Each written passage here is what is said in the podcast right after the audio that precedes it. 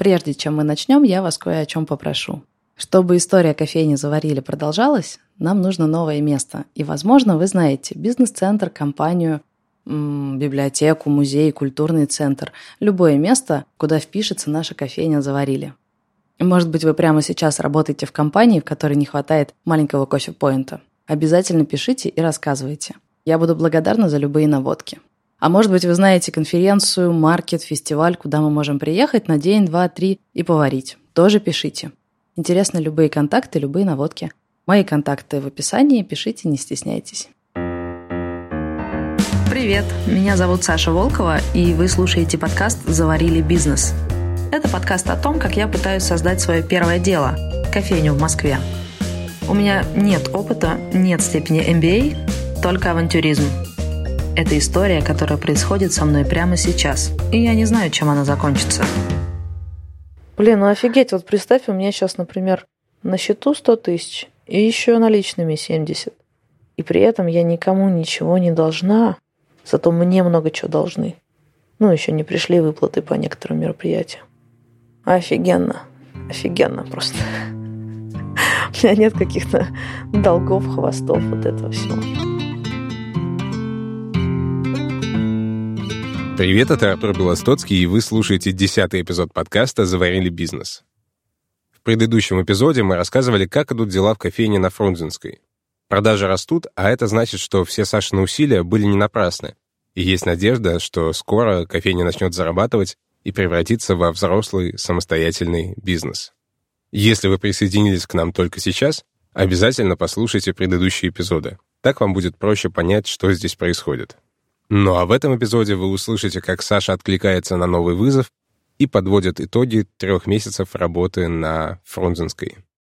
Апрель получился максимально жопный, потому что на начало апреля у нас была одна точка на Фрунзенской и одна точка на Зиле. И два сотрудника. В принципе, это уже с натяжкой, потому что двое сотрудников нужно только на Фрунзенскую, а еще 9 дней Зила. Получается, что кому-то придется много работать. Тут начало происходить всякое. Во-первых, нас позвали работать в обучающем центре. Предпринимательница Валя, мы с ней вместе работали еще в Измайлово на вернисаже. У нее хостел. Она сбросила в чат информашку, что обучающему центру на Павелецкой нужна кофе-точка. Я тут же взяла телефон, созвонилась с владельцем, приезжаю. Помещение – это здание с ресепшеном, с охраной, с пропускной системой туда ни одна мышь случайно не проскочит. Ты поднимаешься, проходишь по пропуску, поднимаешься на третий этаж, надеваешь бахилы и оказываешься в центре обучения косметологии. Там людей учат э, делать реснички и вкалывать ботокс. Ну, вроде статусная крутая школа. Они там, их студенты какие-то европейские конкурсы выигрывают и все такое. У них там есть что-то вроде кухни, стоят столы, вендинговые автоматы, микроволновка, раковина. Ну и все, и там студенты приходят или со своей едой, или покупают в вендинговых автоматах, едят. У них э, несколько перерывов в день, и они не успевают сходить в кафе внизу. Поэтому им точно нужно питаться прямо здесь, в обучающем центре. И если раньше они ели свою еду или из вендингов, то теперь должны питаться в кафе. Нас попросили обеспечить напитки и еду. Интересно. Они говорят, что у них ежедневно обучаются 200-300 студентов. Поскольку ни одна мышь не проскочит, там нет э, смысла ни в брендинге, ни в рекламе, ни в чем таком. Ты просто работаешь на людях, которые заперты в этом помещении, потому что как ни одна мышь не проскочит, так ни одна и не выскочит. И мы договорились с владельцем на быстрый старт. Ставим стойку, начинаем варить, сначала без еды, прямо по соседству с вендинговыми автоматами. И если мы видим, что все более-менее срастается по выручке, тогда мы уже начинаем обосновываться – подписываем договор аренды, вешаем меню, расширяем ассортимент, ставим витрины, вот это все. Договорились и, в общем, так и сделали. За три дня мы открылись, вообще на минималках. Так, что нам нужно, чтобы в понедельник открыться? Привести стойку и все с ЗИЛа. Есть ли у нас на ЗИЛе достаточное количество расходников? И нам нужна закупка на фабрике кухни. Сейчас тебе накидаю, что нам нужно сделать будет. Окей. А я с ними договорюсь на то, чтобы мы выходные все это... Yeah. Там же тоже пропуска, вот это все. Mm-hmm. Кстати, давай откроем за выходные кофейню. стойку мы одолжили у Иры из кофейни без пафоса. Оказалось, что у нее в гараже стоит запасная. Арендовали оборудование, купили все расходники, что-то потырили с Фрунзе и с Зила. Быстренько собрали кофейню, встали, варим. С первого же дня мы начали работать в плюс, ну, в расчетный. У нас операционный ноль при выручке 8 тысяч в день, а мы заработали 11. Это значит, мы работаем в плюс. И сейчас иногда больше, иногда меньше, но мы в таком небольшом плюсе. Наверное, тысяч на 50 в месяц выйдем в плюс. К тому же мы начали с очень низких цен. На этот раз мы решили сделать так, как нам советовали многие предприниматели в чате. Не ставить наши комфортные цены 100 а черный, 150 маленький белый, 200 большой белый. А сделать ниже. Черный кофе 80 вместо 100, маленький капучино 120 вместо 150, большой капучино 140 вместо 200. Потом мы сможем повысить цены, потому что мы ближе, у нас из-за этого приоритет. Ну, ты такой, выходишь с пары, у тебя два варианта. Или опоздать на пару и купить кофе на 20 рублей дешевле, или купить здесь и не опаздывать на пару. Ну, кажется, что они выберут все-таки нас. Но мы стараемся плавно к этому подойти, а пока подсаживаем людей. В общем, уже сейчас точка работает в плюс, но при этом есть много решений, которые помогут э, увеличить этот плюс это убрать вендинговые автоматы, поставить нормальную витрину туда еду, потому что сейчас мы поставляем только сэндвичи и салаты, а собираемся привозить и первое, и второе. Сейчас они все это покупают в вендинге, но мы пока в поиске поставщика и витрины, чтобы это все организовать. В общем, куча допилок, которые позволят нам увеличить этот плюс. Но главное, что заставляет меня волноваться, это то, что из-за того, что параллельно ЗИЛ, выезды и Фрунзенская, из-за этого я очень редко бываю на точке, и иногда там работают э, люди, которых мы наняли на подмену, и я понятия не имею, насколько хорошо они справляются. Может быть, прямо сейчас, когда мы с тобой разговариваем, бариста на подмене делает какую-нибудь жуть. Может быть, она хамит гостям или варит невкусный кофе, и я волнуюсь. Потому что у меня нет ощущения, что я все контролирую. Мы взяли очень большую нагрузку в апреле, и я во многих процессах не присутствую. Сначала предлагают стать точкой в обучающем центре. Я все внимание туда. Потом нам предложили несколько классных выездов. Эскимо Фест – это классный фестиваль здесь, в Москве. Почти сразу после него конференция Ватора. Дальше несколько дополнительных выездов на ЗИЛ, а потом еще варить кофе для московского марафона, для бегунов. Это очень жестко, потому что это 3-4 выезда за месяц, плюс ЗИЛ, плюс Фрунзе, плюс новая точка в обучающем центре. И все это с командой два человека, Никита и Ника. И плюс подменяющие. Я иду в обучающий центр, все силы туда, чтобы все построить, все проконтролировать. Потом мы едем в Эскимо Фест. Я уже не вижу, что происходит в обучающем центре, тем более на Фрунзенской. Теперь я в Иваторе на три дня в Подмосковье, и я только по чатам сужу, что у меня происходит в кофейнях. Поэтому я немного волнуюсь. Но мне кажется, что у нас настолько сильная команда, что все хорошо. Ника там в городе, мы с Никитой здесь в Аваторе, а Ника в городе, и вроде она контролирует ситуацию. Посмотрим.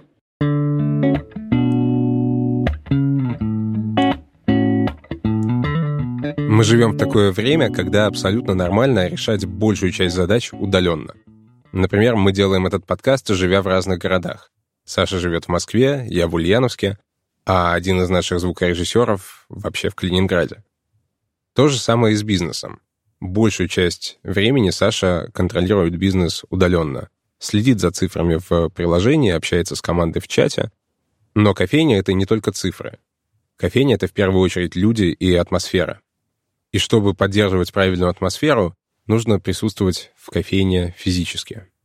Саша не может уделить одинаковое внимание всем своим точкам, а это значит, что пришло время оценить свои усилия и оставить только то, что действительно приносит значимые результаты. Сейчас у Саши есть три постоянных точки. Это непредсказуемо прибыльный ЗИЛ, предсказуемо прибыльная точка в обучающем центре и Фрунзенская. И вот как идут дела там, вы узнаете прямо сейчас. На Фрунзе не получается. И тут есть несколько моментов. Первое не получается у всех. Все, кто стоят на этой точке, думают о том, чтобы съехать. И даже Добрынинский, который нас всех собрал, с мая собирается сваливать.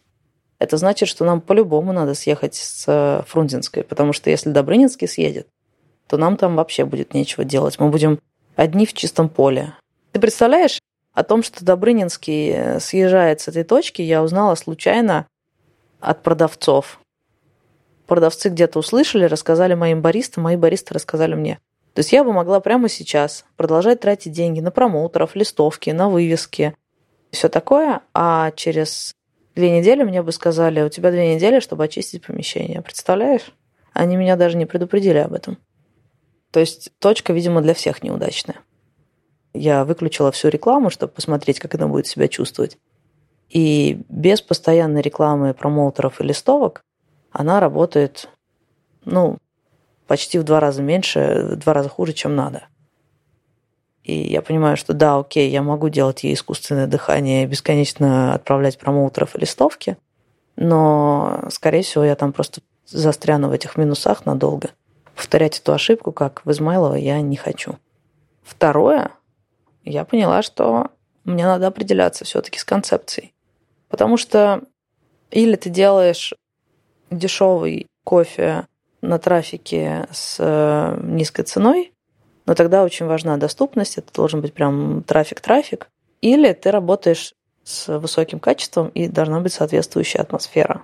Сначала я думала, что все будет хорошо, потому что у Добрынинского качественные продукты, рядом встает премиальная рыбка. Я думала, что мы более-менее с ними будем на одной волне. Но оказалось нет. Все точки наших соседей нанимают продавцов, ну, немножко других, похожих на рыночников таких. И они, естественно, дико нам портят атмосферу. Потом я думала, что мне удастся абстрагироваться. Гости приходят к нам, по сторонам не смотрят, с этими тетками не общаются. Но недавно был такой знаковый момент, после которого я написала Добрынинскому, что расторгаю договор. Я договорилась с ребятами, у которых беговой клуб, что они придут к нам в кофейню, бросят вещи, выпьют водички или кофе и пойдут на пробежку, потом вернутся, возьмут вещи, тоже, может быть, что-то купят. В общем, такая обычная коллаба с беговым клубом. Мы такое делали в Измайлово. И еще многие кофейни это делают. У некоторых даже наклейка на двери. Какой-нибудь беговой клуб Nike. Типа это место, где вы можете попить водички и бросить вещи. Но только не на Фрунзенской внутри Добрынинского. Потому что как только зашли эти 10 бегунов, к ним сбежались продавщицы всех отделов, начали их отчитывать. Туалет только для персонала, зачем вы туда ломитесь? почему у вас тут так много, здесь не дискотека, музыку выключите. Ну, в общем, начали их отчитывать как школьников. Я не присутствовала, поэтому, когда я тебе все это расписываю в красках, возможно, я себе это все преувеличенно представляю. Но бегуны мне это описали примерно в таких красках. Менеджерка этой площадки написала мне, скинула фотку, где стоят бегуны, и написала сообщение. «Александра, добрый день. В магазине нельзя устраивать танцы. Это не кафе. Пожалуйста, все должны вести себя в рамках допустимого. На замечания ваши гости хамят. Я не думаю, что эти ребята способны хамить, если только их не спровоцировали, потому что я с ними уже знакома, они приходили в прошлый раз. Вот, я не знаю, о каких танцах речь, на фото бегуны в трениках и кроссовках стоят и что-то обсуждают. Вещи аккуратно повешены на вешалку, никакого криминала на фото нет. Даже если те же самые бегуны делали что-то лютое, мы бы в такой ситуации потерпели или как-то помогли, дождались бы, когда гости ушли, и потом бы спокойно, не при гостях, обсудили бы эти рабочие моменты. Делать замечания гостям, тем более чужим, ну это просто нонсенс. Это не вписывается в наше представление о сервисе. А об их представлении о сервисе это вписывается. Ну, они рассуждают так. Не давать же себе на шею садиться. Ну, ну окей. Но самое главное, мне кажется, что если в основе логики есть какое-то очевидное противоречие, то это не может сработать. Если ты делаешь кофейню, у которой основная ценность – это сервис и общение с бариста, то ты не можешь, например, работать на лютом потоке, потому что бариста не успеет со всеми поболтать, пока будет э, выдавать чашки кофе.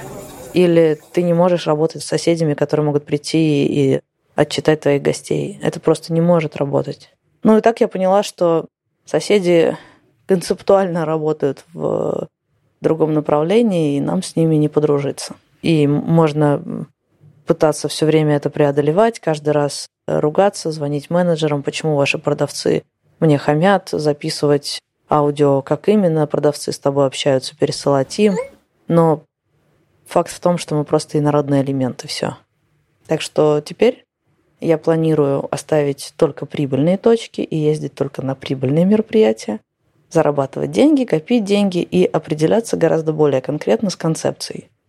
Если я делаю корнер, то только с э, соседями соответствующими. Ну, там, не знаю, какой-нибудь цветочный бутик, который примерно по таким же принципам также понимает сервис, как я. Не знаю, барбершоп. Да даже крафтовая пивная. Или делать прям отдельную кофейню с посадкой, чтобы атмосферу никто не портил. Я думала, что у меня команда очень расстроится из-за закрытия Фрунзе, потому что мы ее только открыли, столько сил, все старались. Ну, когда я поговорила с Никитой, он сказал, что рад, что мы вместо того, чтобы сидеть и тупить полгода, как в Измайлово, и сопли развозить, вместо этого попробовали, поняли, что не зашло, быстро собрались и свалили. Для него это оказалось наоборот плюс.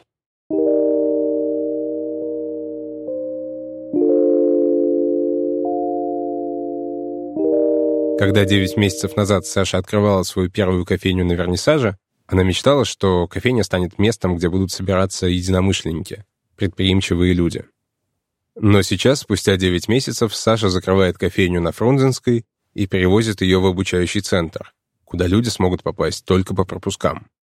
Да, обучающий центр — это не то, что я собиралась построить, и там есть огромные-огромные плюсы.